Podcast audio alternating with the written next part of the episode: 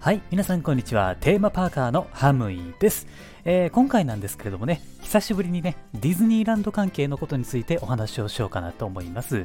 えー、今回話す内容なんですけれども、あの、ディズニーのね、ドナルドの話なんですけれどもね、えー、このドナルドが一瞬だけ歯を生やしているシーンがあるっていうね、まあ、かなりピンポイントなマニアックなお話をしたいと思います。ドナルドってね、あの、くちばしがあるんですけれども、歯って生えてないじゃないですか。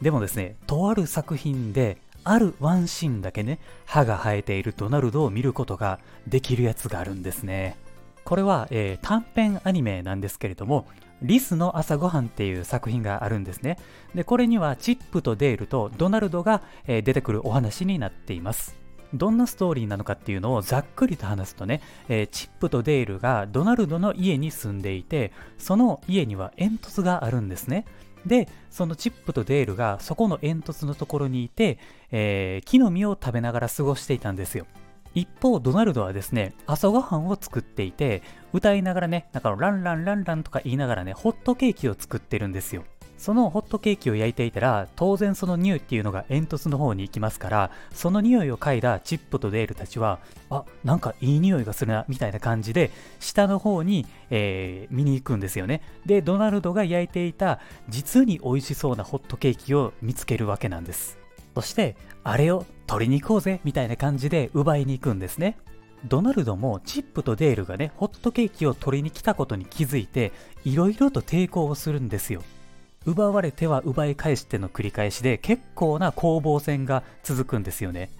最後はね、あの、チップとデールが全部ホットケーキを奪って煙突の方に逃げるんですよ。でね、えー、ホットケーキの中にね、ホットケーキに似た丸いゴムも一緒に持っていくんですよ。そのゴムをね、あの、お互い引っ張る状況になるんですけれども、チップとデールは煙突からゴムを引っ張っていて、ドナルドは、えー、家の外から、まあ、煙突とは反対の方って言った方がいいんですかね、まあ、こういう場所から引っ張り合いをするんですね。で、ドナルドがチップとデールに近づいた瞬間に、デールがあのホットケーキと一緒に持ってきたバターを使ってドナルドの足元に塗っていくんですよ。するとね、あのそのバターには気づかずに、ドナルドが足を滑らせてしまうんですよね、そのバターで。で、えー、ゴムに引っ張られちゃうんですよね。そのゴムはね、あの、ま、いろいろあって、家中に張り巡らされていてですね、最終的に、あの、チップとデールの煙突のところにつながっているんですよ。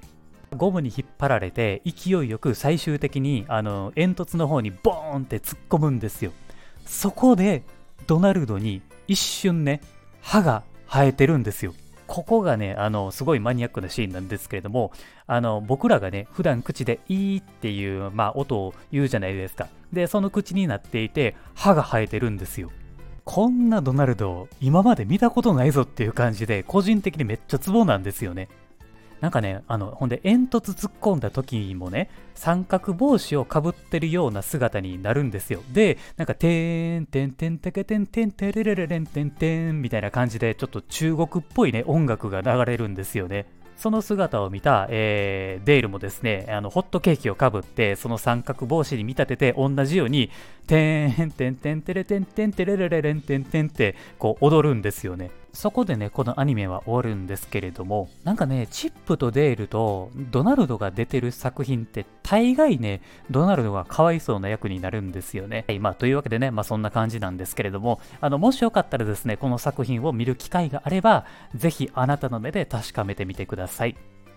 結構マニアックな、まあ、話題だったんですけれども、もしね、これ以外でもドナルドが歯を生やしているシーンがある作品があればですね、ぜひ教えてください。個人的にはね、これしか覚えてないというか、まあ、知らないんでね、はい、もしよかったら教えてください。はい、えー、というわけで今回は以上となります。